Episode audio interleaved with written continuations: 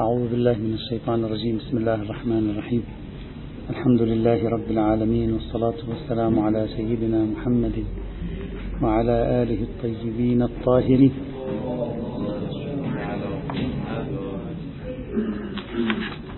انتهينا بحمد الله تبارك وتعالى من البحث في القسم الأول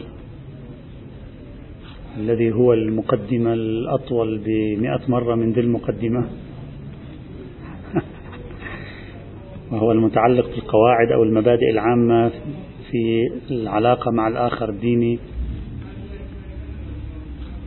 سرنا تقريبا يعني سرنا حاولنا أن نسير بدرجة ما من القواعد أو المبادئ الأكثر سعة إلى المبادئ الأضيق. بدأنا أو جزء من المبادئ التي تكلمنا فيها كانت حول المبادئ لها صلة بالعلاقات الإنسانية الإنسانية مثل مبدأ الكرامة الإنسانية مبدأ العدل مبدأ البر والإحسان القاعدة الذهبية. هذه لها علاقة بالإنسان مع الإنسان الآخر دون دخول عنصر الدين أصلا. لا وجودا ولا سلبا وإنما هي تتكلم بإطار العلاقة الإنسانية الإنسانية. وجزء آخر من المبادئ التي تكلمنا عنها وبحثناها أضيق دائرة هي في الحقيقة عبارة عن مبادئ في العلاقات بين الأديان علاقات بين مسلم وغير مسلم. سلام. عليكم السلام ورحمة الله. علاقات بين مسلم وغير مسلم في هذا السياق. إذا نحن أمام نوعين من العلاقات. بخیر حال شما خوبی دیگه که من صحبت کنم برم. فارسی بلدتون توشه من به خواست رو مولا علی مصطفی. پسر گمر بنی هاشم عباس بابل هوایی. من مادر ام بنی ببر زی بدن آذربایجان سه دختر دادم. اسم رو گیه سکینه رو با زنم تابت بکنی. چهار روز اومدم. نه دیدیم دوی اون دیدیم. هیچ نشون. بابا بده من محمد اومد. جهون بذار یه دقیقه باش. بر کامپیوتر رو بزنه صاحب من اول پس سر میدان میری پنجاه چهل تا هر سگ از دور دار شمسی می‌زنم تو می‌زنم شباش بر آتون. بیمارستان شوهدا. برم در منبع دارم لنزرنم پاکtadan تلویزیون Allahiyat vermişəm Nuh Hüseynin anası Hərdəsi Zəhraya. O bir qarış yerdə səni bağışlasın, بخشی دستیم آخه من نبودم که جمعه لجدیم بیردن tapan mənmişəm. من. 50-60 mən nə özün zəmilər görürsən چارده الان دوستان برای شما. یه باش بدم سید. الان بدم به سید. جمع می‌کنم بدم به شما سید. ابول پس هم دا آخر زبردند نه با عبدالله. نه إذا النوع الثاني من المبادئ هي عبارة عن مبادئ لها علاقة بالعلاقة بين الإنسان والإنسان الآخر مع الأخذ بعين الاعتبار الخاصية الدينية أي المختلف الديني أو الآخر الديني. في ضمن هذه المبادئ تكلمنا عن موضوع مبدأ الحرابة في العلاقة بين المسلمين وغير المسلمين. في ظل هذا النوع من المبادئ تكلمنا عن قاعدة العلو ونفي السبيل. أيضا هذه في العلاقة بين المسلمين وغير المسلمين. في ظلها أيضا تكلمنا عن موضوع الذمية والجزية والمواطنة أيضا في العلاقة بين المسلمين وغير المسلمين. وما شابه ذلك من القواعد. إذا نحن عندنا نوعين من المبادئ الكلية والقانونية التي عالجناها طيلة هذه الأشهر الماضية. النوع الأول مبادئ عامة في العلاقات الإنسانية الإنسانية أعم من العلاقة داخل الدين الواحد أو بين الأديان. والنوع الثاني مجموعة من المبادئ في العلاقة ما بين الأديان ما بين أتباع الأديان فيما بينهم. هذا كان مسيرتنا. الهدف كان من هذا البحث أن نصل إلى المخرجات إلى النتائج التي نريد أن نصلها خلال الأيام القليلة هذه. هذه الأيام التي سوف يعني القليلة التي سنكون فيها معا هي عبارة عن استنتاجات ما وصلنا إليه فيما مضى وشيء آخر أيضا كما سوف نرى إن شاء الله تعالى.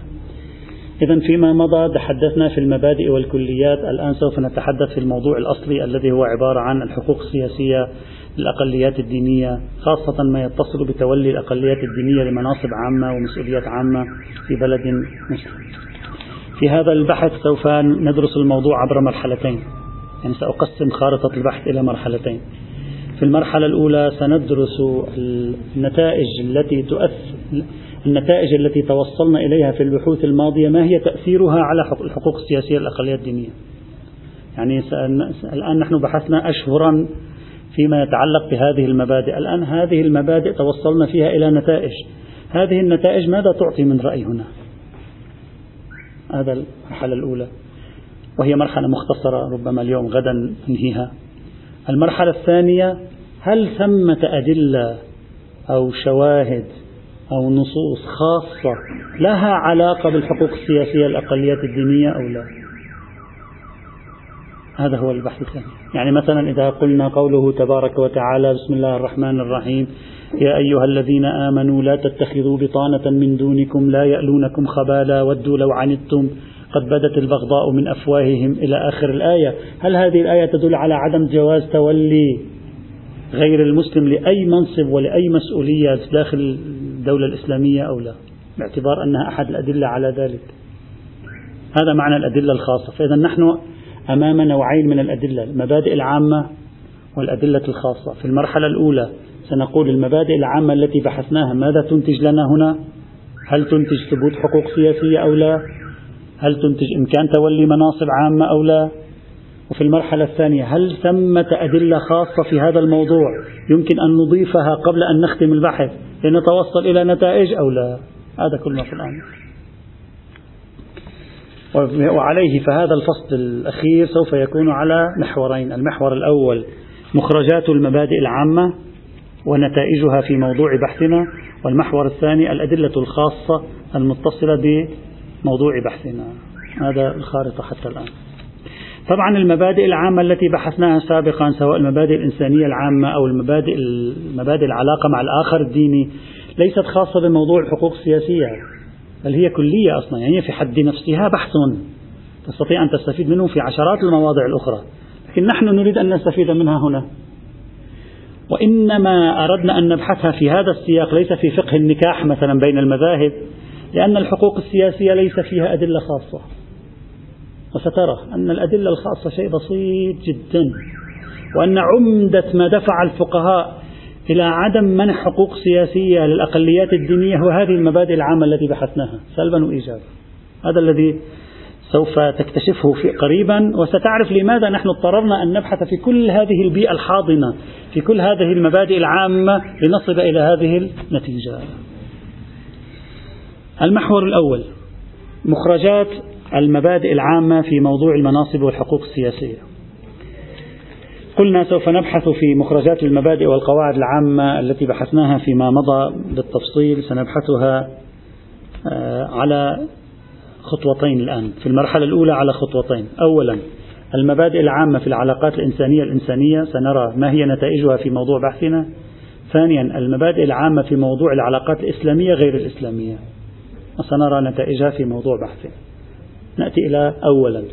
المبادئ الإنسانية العامة. أقصد بالمبادئ الإنسانية العامة هو مبدأ الكرامة الإنسانية مبدأ العدل مبدأ البر والإحسان.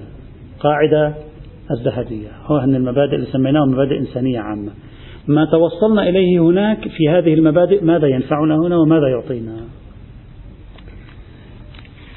سأجعلها على شكل أرقام. واحد. مبدأ الكرامة الإنسانية وتأثير هذا المبدأ وما توصلنا إليه هناك في موضوع فقه الأقليات. دراسة مبدأ الآن آه، صحيح سوف أرجعكم أشهرا إلى الوراء لكن آه، فقط أذكركم لا أكثر ولا أقل باختصار. دراسة مبدأ الكرامة الإنسانية أعطتنا أنه لا يوجد عندنا مبدأ اسمه عدم كرامة الإنسان إلا إذا صار مؤمنا. يعني ما عندي مبدأ العدم. ما عندي نص أو دليل أو معطى ديني يقول الأصل أن الإنسان غير محترم يعني الإنسان غير محترم إلا أن يصبح مؤمنا. قلنا ما عندنا نص ديني في ذلك بنحو الإطلاق يعني يؤسس قاعدة الإنسان بما هو إنسان غير محترم إلا أن يصبح مؤمن. لكن قلنا في الوقت عينه لا نملك دليلا يثبت أن الإنسان بما هو إنسان محترم إلا ما خرج بالدليل. إذا الإخوة يذكرون. قلنا لا يوجد عندي دليل على النظرية النافية لكن لا يوجد عندي دليل على النظرية المثبتة. يعني الأصل في الإنسان الاحترام إلا ما خرج بالدليل. كل ما ثبت إذا الإخوة يذكرون معنا سابقا أن الأصل في الإنسان أن يكون محترم الحياة فقط. يعني حق الحياة ثبت عندنا بأدلة مبدأ الكرامة الإنسانية. أما السائر الحقوق الأخرى غير الحياة ومستلزمات الحياة أن يعيش مقابل أن يموت قلنا لا يوجد عندنا في الأدلة القرآنية والحديثية والأدلة الدينية شيء يثبت ذلك. لا يوجد شيء ينفي ذلك لكن لم نعثر على شيء يثبت ذلك. لا أدري يمكن في شيء لم, لم نلتفت إليه. فتشنا لم نجد شيئا يثبت ذلك. إذا نحن في مكان برزخي. لا نحن بالذين نؤمن بنفي حرمة الإنسان إلا إذا كان مؤمنا. ولا نحن بالذين نؤمن بإثبات حرمة الإنسان إلا إذا كان معاديا. بل في الوسط نقول الإنسان محترم الحياة في ذاته إلا إذا كان معاديا. وأما غير ذلك فلا دليل على الإثبات ولا دليل على النفي. يعني لا دليل على أصالة التكريم ولا دليل على أصالة عدم التكريم. ما عندنا شيء في هذا الإطار. شيء أمارة. يثبت ذلك.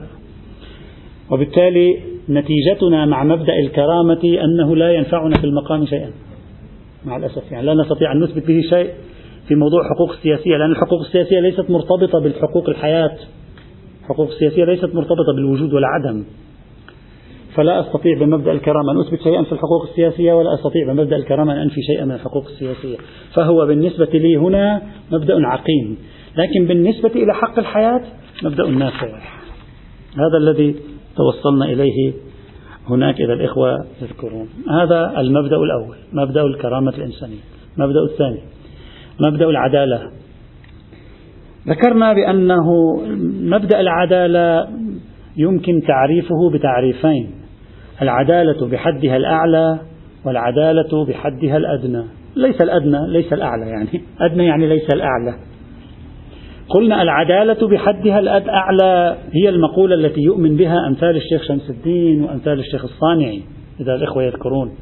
ذكرنا أدلتهم ووجوههم وأقوالهم في هذه القضية والمناقشات عليها وخلاصة نظرية العدالة بحدها الأعلى بوصفها قاعدة في الاجتهاد. نتكلم عن العدالة الآن بوصفها قاعدة في الاجتهاد. خلاصتها أن ما يشخصه العقل العرفي للإنسان على أنه عدل أو ظلم فهو حجة. نثبت به وجوب شيء أو نثبت به حرمة شيء. بل بل حجيته تبلغ حدا أن لو عارضه دليل ظني من كتاب أو سنة فالدليل الظني يسقط عن الحجية. إذا الإخوة يذكرون إذا الإخوة يذكرون هذا البحث. هذا معنى سمينا ذلك بنظرية العدالة أو أصالة العدالة بحدها الأعلى. العدل فيما يشخصه العقل العرفي الإنساني مرجع في الوجوب وفي التحريم. ليس في إثبات الوجوب والتحريم فحسب بل هو أقوى من سائر الحجج بين قوسين الظنية. أما لو عارضته حجج قطعية السند والدلالة فإنه لا يستطيع أن يواجهها. يجب عليه أن يخضع أمامها. هذه كانت خلاصة نظرية أمثال الشيخ شمس الدين. إذا الإخوة يذكرون وشيخ صانع. وذكرنا جملة أدلتهم مناقشات تحليلات أطلنا بعض الشيء في هذا الموضوع. وتوصلنا هناك إلى أنه لم يثبت مبدأ للعدالة بهذا الحد الأعلى. هذا الحد لم نقتنع به لم يثبت شيء في هذا. طيب إذا أنت تؤمن بالعدالة بحدها الأعلى ما نتيجة بحثنا؟ ما, ما, ما تأثير تلك النتيجة على موضوع بحثنا؟ تأثير كبير. لأنه من المعروف اليوم عند الغالبية على الأقل حتى لا نبالغ عند الغالبية أن منح الحقوق السياسية للأقليات الدينية هو عبارة عن أمر عدل حق من الحقوق. يعني ثقافة الإنسان اليوم وعقله العرفي يذهب إلى أن منح هذه الحقوق السياسية الحق في تشكيل الأحزاب الحق في تشكيل الجمعيات الحق في تولي المناصب ال ال ال بما لا يضر بالناس ولا يضر بنظام المجتمع. هذا الحق أصلا بالعقل العرفي اليوم عدل وعدمه ظلم. إذا لا بد وفق هذه القاعدة أن يكون واجبا. وسنرى هل يوجد دليل يقيني السند يقيني الدلالة يواجه هذا المفهوم العدل في باب الحقوق السياسية للأقليات أو لا؟ إذا لم يوجد دليل يقيني السند يقيني الدلالة فالحقوق السياسية ثابتة لا جائزة ثابتة. هذا موضوع جائزة لا يهمنا كثير هنا الآن. ثابتة يعني له حق علي أو لا؟ أنا ملزم تجاهه بهذا الحق. على نظرية العدالة بحدها الأعلى. نعم له حق علي وأنا ملزم شرعا بهذا الحق وعلي أن أعطيه هذا الحق حينئذ. لا أنه أنا أتفضل عليه أن أعطي حقها وأتبرك عليه وأمسح على رأسه أرتب على كتفه يقول أعطيتك حق يعني أعطيتك من عندي عطاء وفضلا لا هو حق هذا بناء على هذا التوجه. هذا نتيجة نظرية العدالة بحدها الأعلى. فيما يتعلق بباب الحقوق السياسية إجمالا. أما نظرية العدالة بحدها الأدنى الذي تبنيناه فقلنا إن مقتضى إطلاقات النصوص والأدلة إحالة مفهوم العدل والظلم على العقل الإنساني التجريبي اليومي تراكمي العقل الأرسطي المعلق في الفضاء. هذا تكلمنا عنه. ولا الكليات النوعية عدل حسن والظلم قبيح. وإنما عندما يقول أنا آمركم بالعدل أو أنا أنهاكم عن الظلم فمعنى ذلك أنه يحيل إلينا تشخيص العدل والظلم. وبالتالي في كل مورد نحن شخصنا فيه العدل والظلم نعمل على هذا التشخيص حينئذ. لكن هذا التشخيص تشخيصنا. هذا القانون الذي نحن رأيناه عدلا قانوننا. ولكن علينا العمل به بمقتضى التوجيه الأخلاقي القرآني الذي يأمرنا بالعدل وينهانا عن الظلم. كما شرحنا ذلك مفصلا في مباحث شمول الشريعة. لكن ما يميز هذا الطرح لنظرية العدالة عن الطرح الأول أنه لا يوجد في الإطلاقات والعمومات الآمرة بالعدل والناهية عن الظلم. ما يجعل العقل التجريبي لا العقل القطعي اليقيني العقل التجريبي اليومي مفوضا في أن يبت في مقابل أدلة الحجة. حتى لو لم تبلغ تلك الأدلة الحجة حسب الفرض مستوى القطعي الدلالة قطعي السند بناء على حجيتها بناء على حجيتها. فلو أنت تقول بحجية خبر الواحد وخبر الواحد أعطى أمرا ومقتضى دلالته وسنده أنه حجة وكان هذا يعارض تشخيص العقل العرفي التراكمي التجربي البشري فإنه لا دليل يعطيني أن تشخيص العقل مقدم على هذه الرواية وينبغي أن أترك هذه الرواية. هذا هو الفرق بين مستويي النظريتين. كلاهما مشترك في أن العقل له أن يشخص العدل والظلم ويبني عليهما. لكن الفرق بينهما أن الأولى لا تسمح بهذا الحق للعقل في مقابل أدلة الحجة مطلقا. آه، عفوا. الأولى تسمح للعقل في مقابل أدلة الحجة مطلقا إلا اليقينية الدلالة والسند. بينما الثانية لا تسمح للعقل في مقابل الأدلة الحجة ولو كانت أدلة ولو كانت حجيتها حجة الدليل الظني سندا أو الدليل الظني دلالة كما في ظهورات القرآن الكريم. وبناء عليه ماذا نقول؟ تصبح النتيجة التي تعطينا إياها أصالة العدالة وفق تفسيرنا نحن لها على الشكل التالي. إذا لم يوجد دليل حجة يسلب هذه الأقليات ما نعتبره نحن اليوم حقا وعدلا فهذا حق وعدل يثبت بالنسبة إليها. وأما إذا وجد دليل حجة يسلب عن هذه الأقليات ما نحن نسميه بالحق فلا يثبت لها هذا الحق. وبالتالي النتيجة تكون معلقة يعني معلقة على ماذا؟ على المحور الثاني من هذا الفصل. أي محور ثاني؟ يعني المحور الذي يقول لي بأن الحق الفلاني والحق الفلاني والحق الفلاني سياسيا مسلوب عن الأقليات. إذا ثبت ذلك؟ نعم. أرفع يدي عن قاعدة العدالة. ما ثبت ذلك؟ وشخصت بعقل التجريب البشري اليوم أن هذا مقتضى العدل؟ فهذا يثبت لهم حينئذ. هذا سيستم البحث. سوف يكون على الشكل الآتي فإذا حتى الآن مبدأ الكرامة سالب تجاهنا. لا يعطينا شيء ولا ينفي منا, منا شيء. لكن مبدأ العدالة ينفعنا نفعا تعليقيا يثبت لي هذه الحقوق إذا شخصت بعقل الإنسان اليوم أنها حقوق وأن مقتضاها عدل يثبتها لي إثباتا تعليقيا. منتظر الفصل الثاني غدا أو بعد غد نبدأ به. لنرى ما الذي يمكن أن نتوصل إليه؟ وهذا هو الفرق بين نظرية العدالة بحدها الأعلى ونظرية العدالة بحدها الأدنى. هذا فيما يتعلق بالمبدأ الثاني المبدأ الكرامة الإنسانية مبدأ العدالة. أنا الآن كل النتائج أضع أبني جسر بينها وبين موضوع بحثنا. المبدأ الثالث وأدمج مبدأين أدمجهما معا القاعدة الذهبية وقاعدة البر والإحسان. تكلمنا عنهما أيضا سابقا.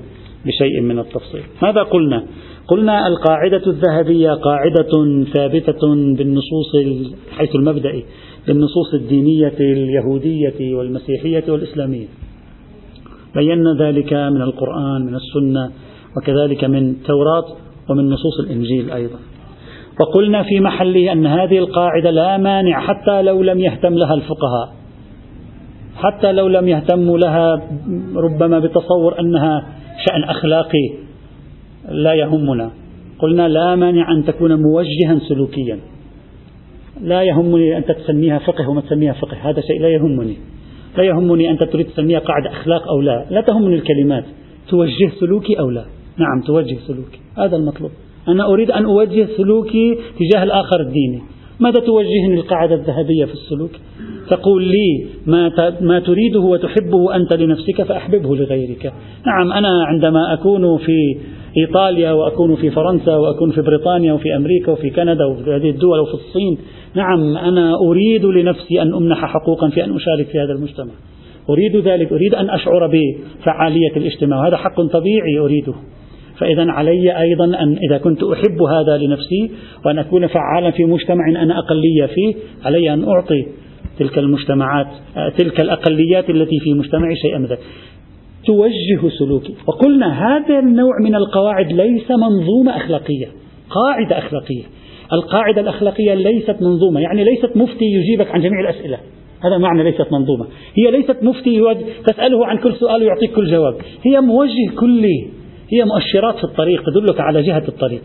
إذا أنا القاعدة الذهبية تنفعني قاعدة البر والإحسان أن نبر ونحسن إلى غيرنا مطلقا بلا فرق بلا خصوصية الإيمان والكفر بلا خصوصية الإسلام وعدم الإسلام. هذه توجهني إلى أن أتعامل مع الآخر فإذا مقتضى هذه القاعدة أيضا تساعدني كما ساعدتني قاعدة العدالة في أن أتجه باتجاه أن أعطي ما يسمى اليوم بالحقوق السياسية للأقليات الدينية ما لم يلزم منها ضرر على المجتمع. طبعا فأنت لا تعطي لشخص حقا يسبب هذا الحق ضررا. طبيعي لا تعطي شخص حق في أن يقتل الآخرين لأن هذا الحق يسبب ضرر على الآخرين.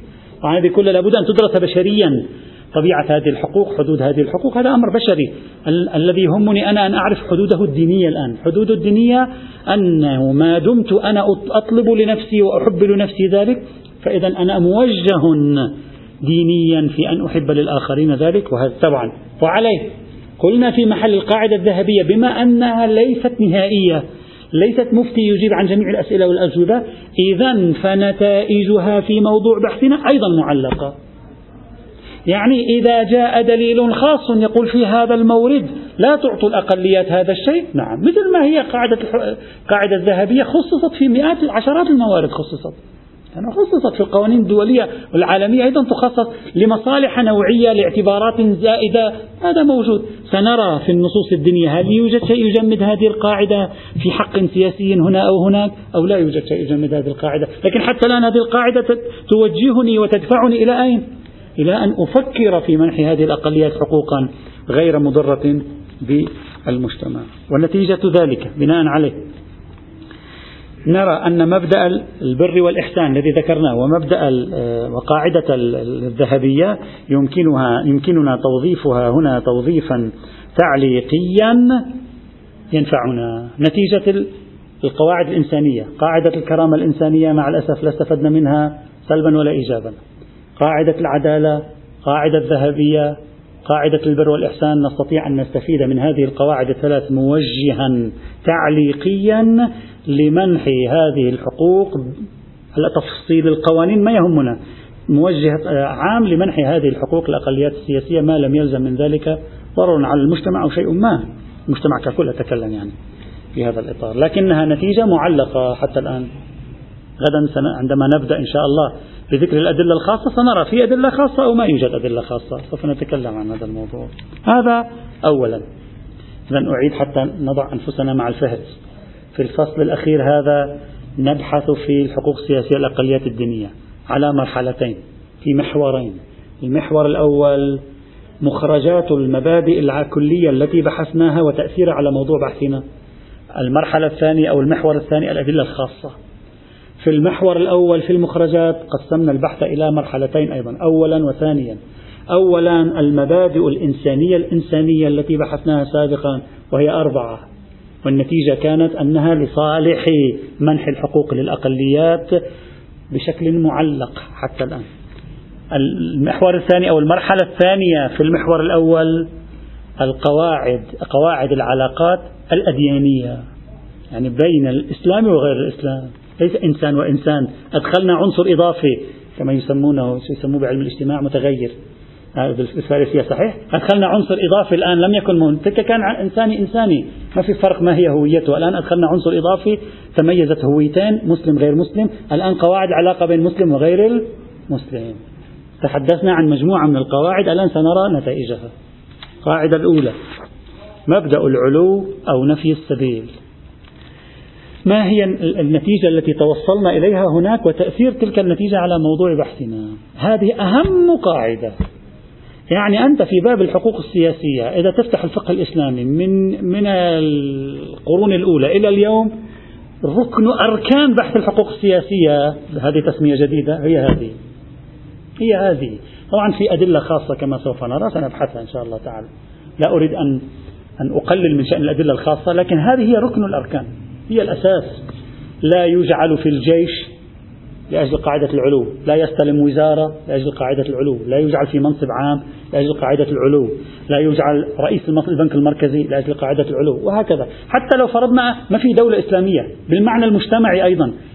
المجتمع أيضا ينبغي أن لا يتقبله كرئيس بلدية. صرف النظر في دولة أو ما في دولة. افرض دولة غير مسلمة. لكن أنت لك القدرة على أن توصل إلى إلى إلى رئيس البلدية شخص مسلم أو غير مسلم. هل يجوز أن أوصل شخص غير مسلم؟ أوليا من العنوان الأولي لك هذه قاعدة العلو تنفي ذلك. النوع. يعني هذا موجب العلو الكافر على المسلم. حتى لو ما في دولة إسلامية. الموضوع ليس حصريا في وجود دولة إسلامية. الذي توصلنا إليه هناك والإخوة جميعا يذكرونه لأننا أطلنا به حتى مللنا ربما أو مللتم. قلنا ما في عندنا قاعدة لم يثبت وجود قاعدة كلية اسمها قاعدة العلو ونفي السبيل بمعنى ممنوع يكون أي أي غير مسلم واقف على درج فوق درج اللي واقف عليه المسلم. هذا هذه السعة لا وجود له في النصوص. الذي فهمناه أن هذا النص نص مجتمعي سياسي. يعني أن لا يكون المسلمون بوصفهم اجتماعا سياسيا بوصفهم أمة هل لا يكونوا أذلاء خاضعين تابعين مهيمنا عليهم مسيطرا عليهم من قبل غير المسلم؟ بل أن يكون وقلنا في حينه قلنا أصلا مبدأ العلو اليوم له مصطلح موجود في في القانون مبدأ السيادة والاستقلال والحرية مقابل الدول الأخرى مقابل المجتمعات الأخرى. إذا كنت أنت في بلد سيد حر مستقل فمعنى ذلك قاعدة العلو فمعناه أن أنك حققت مراد قاعدة العلو إذا كنت في بلد تعيش لست بسيد ولا بحر ولا مستقل وإنما تتبع بلدانا أخر وشعوبا وأمما أخرى هي المهيمنة عليك فأنت فعلت نقيض قاعدة العلو هذا هو مفهوم قاعدة العلو الذي توصلنا إليه في المحل. ولا يوجد أفق لقاعدة العلو أوسع من ذلك. يعني عبد مسلم ومع عبد مسلم وإلى آخره. هذه التفاصيل قلنا لا يوجد في النصوص مساحات تعطي مثل هذه النتائج التي توصل إليها الفقهاء. إذا حاصل ما تريده قاعدة العلو أولا محورية الهوية الدينية.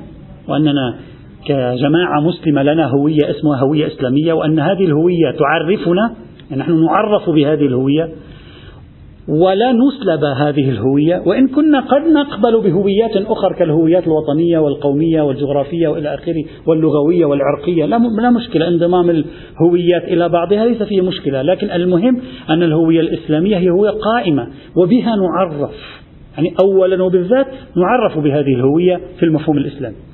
هذا أو أول جزء من قاعدة العلو. ثاني جزء من قاعدة العلو هذه هذه الهوية لا ينبغي أن تكون ساقطة أمام الهويات المنافسة لها يعني التي في عرضها. هذا هو كل كل ما تدل عليه هذه القاعدة التي عبرنا عنها في محل بأنها قاعدة في العلاقات الخارجية. لا أكثر ولا أقل لا قاعدة في علاقات الأفراد مع بعضهم مثلا تقريبا. طيب.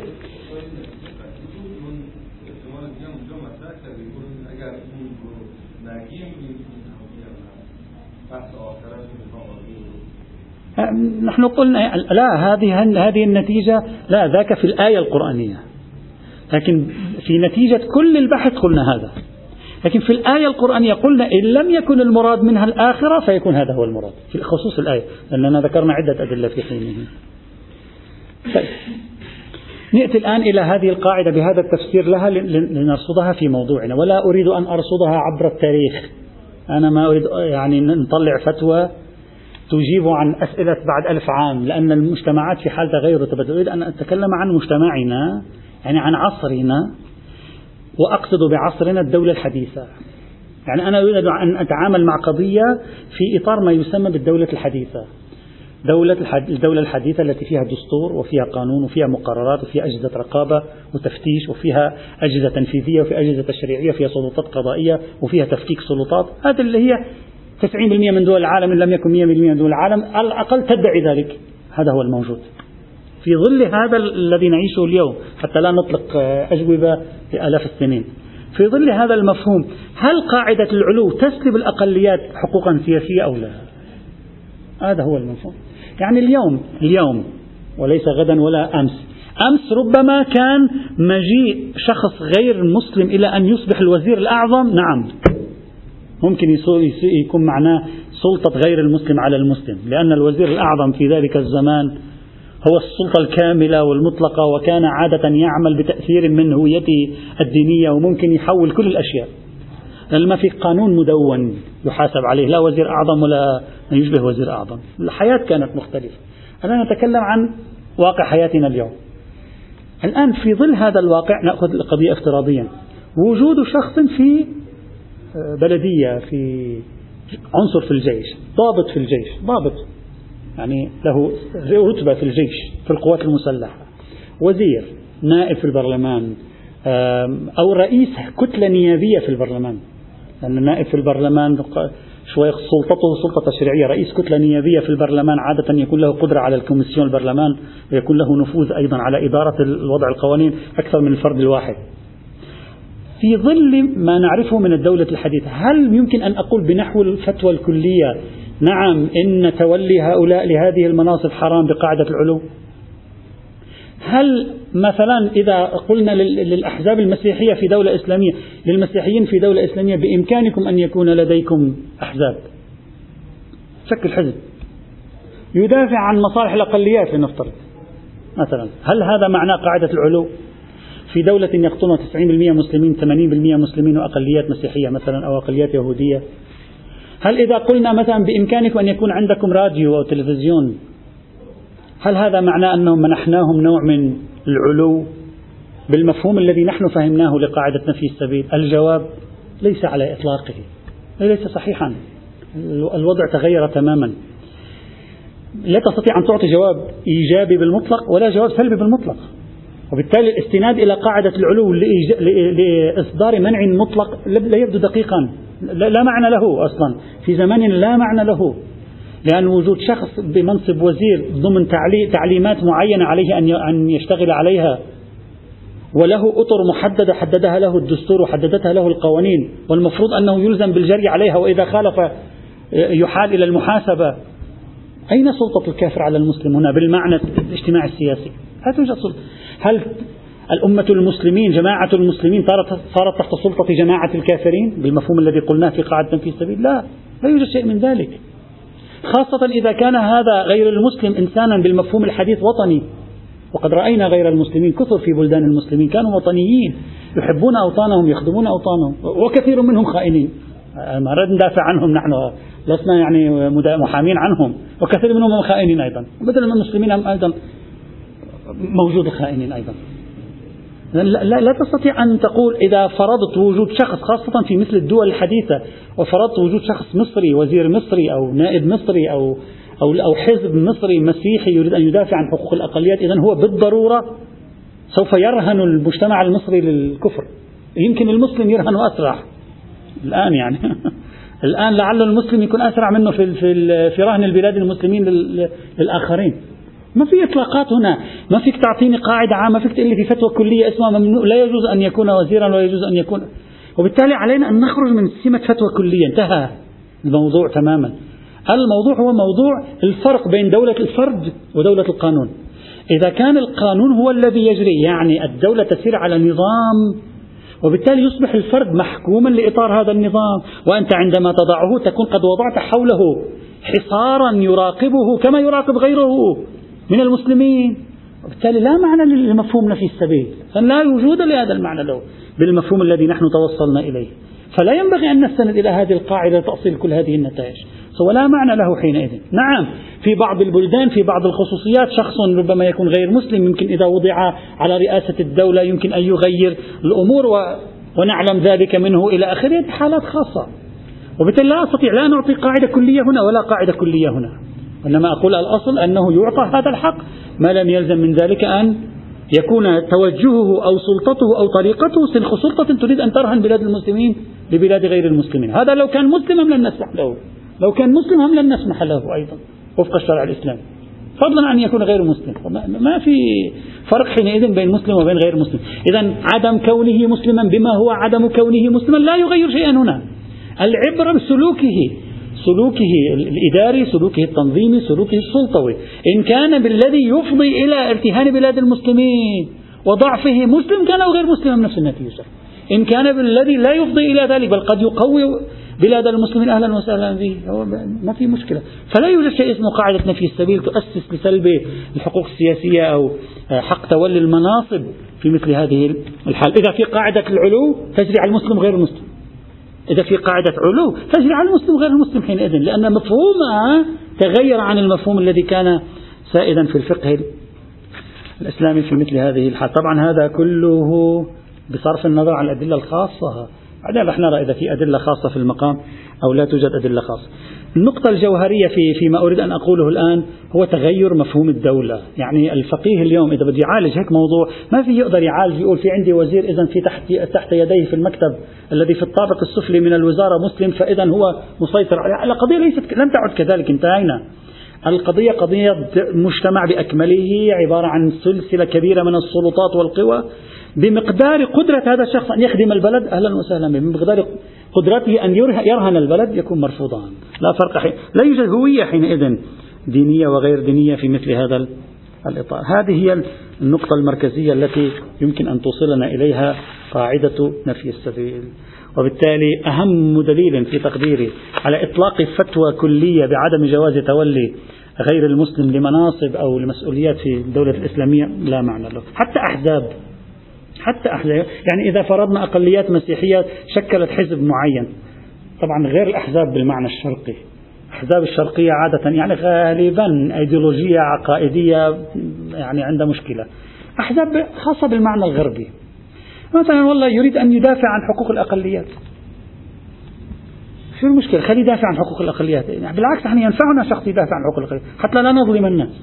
إذا كان دفاعه بالذي تقره القوانين الإسلامية أهلا وسهلا فيه. فنقبل مدافعته ومرافعته القضائية هذه. إذا كان بالذي لا تقره القوانين مخالف للدستور نقول له مخالف للدستور خلص أي مانع أن يعمل على أن يحافظ على أهل ملته وجماعته يؤمن لهم؟ إذا كانوا مهملين في بلد مسلم لا توصل إليهم الكهرباء ولا يوصل إليهم المياه لسبب شو المانع أنه يجي يدافع عن حقوقهم؟ وين المشكلة في إدافع عن حقوقهم يعني؟ ما وين المشكلة من زاوية قاعدة نفي السبيل؟ أتكلم. وين المشكلة تدافع عن حقوقهم؟ بالعكس هو يخدمنا في ذلك ونتعاون معه في ذلك ويدفعنا إلى أن نقوم بواجبنا تجاه سائر الأفراد الموجودين في المجتمع. أنا لا أجد مشكلة في ذلك أبدا. طبعا أقول ذلك فقهيا أما بالعنوان السلطوي والعنوان الزمني فهذا لست مديرا لشؤون المسلمين حتى أعرف في هذه الزاوية وفي تلك الزاوية ما هي المصلحة وما هي القضية. هذا بحث تشخيصي من نتكلم هنا في الكبرى. هذا المبدأ الأول. إذا المبدأ الأول من مبادئ النوع الثاني تبين وهو مبدأ العلو ونفي السبيل تبين أنه لا يناقض آه، سلب الحقوق على الإطلاق. طبعا لا يثبت الحقوق. لا يثبت شيئا لكن لا يناقض لا يناقض إلا بشكل يشمل المسلم وغير المسلم. بهذا المعنى. طبعا الصورة هنا حالة استثنائية هنا بحث آخر. المبدأ الثاني. مبدأ السلام في العلاقات بين الأديان هو جهاد الابتدائي حرابة صالة الحرابة وصالة السلم سابقا درسنا ورأينا خصوصا في الفصل الأخير لما تكلمنا عن الجزية في الأيام الماضية رأينا ولاحظنا جميعا كيف أن الجهاد الابتدائي هو حجر الزاوية كما كنت أصفه دائما حجر الزاوية الأساسي في منظومة كبيرة من النتائج التلقائية التي توصل إليها الفقهاء في العلاقات مع الأديان الأخرى. يعني هذا الحجر إذا تغير موضعه هو بنفسه سوف يغير سلسلة من النتائج. رأينا كيف أنه فعلا تغيير موضعه يغير سلسلة من النتائج. قلنا سابقا لا توجد في الأدلة ما يفيد وجود جهاد واجب اسمه الجهاد الابتدائي. هذه قناعتنا التي توصلنا إليها رغم أنها مخالفة لشبه إجماع المسلمين إلا أنه في القرن العشرين كما قلنا بدأت تحصل تحولات. وقلت مؤخرا رأيت مقال أيضا لأحد العلماء يعني المحسوبين على الفضاء المدرسي في الحوزة وهو من العلماء البارزين محسوبين على الفضاء المدرسي في الحوزة. قال أيضا بحرمة الجهاد الابتدائي ليس فقط بعدم مشروعيته فهذا يعني يفتح المجال إن شاء الله إلى دراسات آه، أخرى إضافية لعل هذه النظرية تحظى بجمهور أكبر في المحافل العلمية. الآن لا تحظى بجمهور ولكن ربما بعد فترة تحظى بجمهور أكبر. نأمل ذلك. قلنا لا توجد أدلة على هذا الموضوع والخطأ الأساسي في ظني كان أن الفقهاء قرأوا النصوص القرآنية بقراءة بعيدة عن السياق غير سياقية وبعيدة عن التاريخ. يعني لا تؤمن بالسياق اللفظي ولا تلاحظ السياق التاريخي. وأنهم لما لاحظوا السياق التاريخي لم يجدوا إلا تفسيرا واحدا مع الأسف وهو النسخ. فنسخوا بآيات الجهاد كل آيات العلاقات الصلح بين الأديان. ذكرنا ذلك بالتفصيل قلنا هذا هو الخطأ الذي أدى بهم إلى الوصول إلى هذه النظرية التي وصلوا إليها حسب ظني طبعا يعني ربما نكون نحن المخطئين. طيب في المقابل بل قلنا أكثر من ذلك قلنا النصوص في المرحلة الثانية النصوص ليس فقط لا تدل على مشروعية الجهاد الابتدائي بل النصوص تدل على النهي عن الجهاد الابتدائي. تاريخ المسلمين ليس أقوى من القرآن. لا تخاف من تاريخ المسلمين. القرآن أقوى من تاريخ المسلمين. أخطأ المسلمون اشتبه المسلمون سارت الأمور لأسباب تاريخية معقدة ليس كل التاريخ بيدنا. النص القرآني واضح دعينا دعينا ما هو واضح وصريح في المعطيات التي قدمها في هذا آه، المجال. وليس من كما قيل بأن الصلح والمهادنة مؤقتة في الفقه. دائما لازم تكون مؤقتة. ممنوع تسوي مصالحة مؤبدة. لا المصالحات مؤبدة. بل الأصل هو المصالحة المؤبدة إلا أن يعتدي الطرف الآخر. علينا. وبالتالي توصلنا بعد مناقشات مطولة إلى ليس فقط عدم شرعية الجهاد الابتدائي بل عدم ليس فقط عدم وجوب الجهاد الابتدائي بل عدم شرعية الجهاد الابتدائي. وبالتالي الأصل في العلاقات مع الآخر الديني السلم ما في عدوانية ما في آه، يعني حرب. بينما الأصل في العلاقات على الرأي الآخر قطيعة تصادم حرب إخضاع الاسترقاق القتل إسلام إلى آخره. طبعا كل عنده قناعته آه، في هذا الموضوع. هذه النتيجة تترك أثر كبير جدا خاصة في بحث المواطنة كما رأينا في الأيام الماضية الأخيرة. سوف نوضحه إن شاء الله غدا إن شاء الله. إذا كنت تقول بالجهاد الابتدائي خاصة إذا كنت تقول بوجوب الجهاد الابتدائي فكل الآخر هو عدو. أرجوك لا تستهين بهذا المفهوم الآخر صار عدو. ما في آخر مسالم. الآخر المسالم مسالم مؤقتا. عدو أولا وبالذات مسالم ثانيا وبالعرض فتوصل الفكرة باللغة الحوزوية. عدو أولا وبالذات عدو يعني بمعنى آخر ديني. مسالم ثانيا وبالعرض إذا عدو أولا وبالذات إذا أخضعه هذا الذي أخضعته ودخل في نظام المواطنة هذا عدو مخضع. هذا مفهوم ليس بسيط. هذا عدو مخضع. وهذا عدو لصيق بكلمة صاغرون. فأنت بإمكانك الآن أن تتصور كيف سيكون مفهوم المواطنة؟ وكيف ستكون طبيعة إعطاء الحقوق؟ أنت إذا تعطي حقوق تعطي حقوق لمن؟ لعدو مخضع. بدك تعطي امتياز تعطي امتياز لعدو مخضع. هو دائما في حال خضوع ويجب أن يكون صاغرا. وسنرى سنرى أن كلمة صاغر صغار عندما نتكلم تؤثر في فقه حقوق في الحقوق السياسية. لأنك عندما تقول يجب أن يظل صاغرا كيف تجعله وزير كيف تجعله وزير هذا الذي يجب أي صغار هذا؟ هذه فاتت عليهم. استدلوا بقاعدة نفي السبيل. أفضل له أن يستدلوا بهذه القاعدة. قاعدة الصغار على مبانيهم. قاعدة الصغار أوضح. كيف يكون هذا صاغر ونعطيه وزارات ونعطيهم الحقوق في التعبير في كل شيء وعلنا. نعطيهم أحزاب سياسية ويصير في البرلمان ويصير في في المديريات في المديريات الوزارات جميعا ويصير رئيس جمهورية أيضا. أي صغار هذا؟ هذا ليس صادر. إذا لا يمكن لفكرة الجهاد الابتدائي التي لا تنتهي إذا بقي الخصم حيا إلا بمفهوم الصغار. لا يمكن لمفهوم الصغار أن ينسجم مع مفهوم. منح حقوق سياسية بالمعنى الحديث للكلمة. لأن منح الحقوق السياسية بالمعنى الحديث للكلمة نقيض مفهوم الصغار الذي آمنوا هم به. وكان يستحسن منهم أن يستدلوا بهذا الدليل. لكن حيث إننا قلنا سابقا بأن نظرية الجهاد الابتدائي غير صحيحة إذا فالآخر الأصل فيه أنه لا عداوة بيننا وبينه. نعم مفاصلة بيننا وبينه لكن لا عداوة بيننا وبينه. وبالتالي إذا صار جزءا من مواطني البلد فالذي هو جزء من مواطني البلد ليس صاغرا إلا إذا كان معتديا من قبل كما قلنا. كما قلنا في الدروس الأخيرة لما تكلمنا عن مفهوم المواطنة ومفهوم الزمام في ضوء فكرة الجزية. إذا تختلف القضية ما بين تقول بالجهاد الابتدائي وتمشي معها على طول الخط.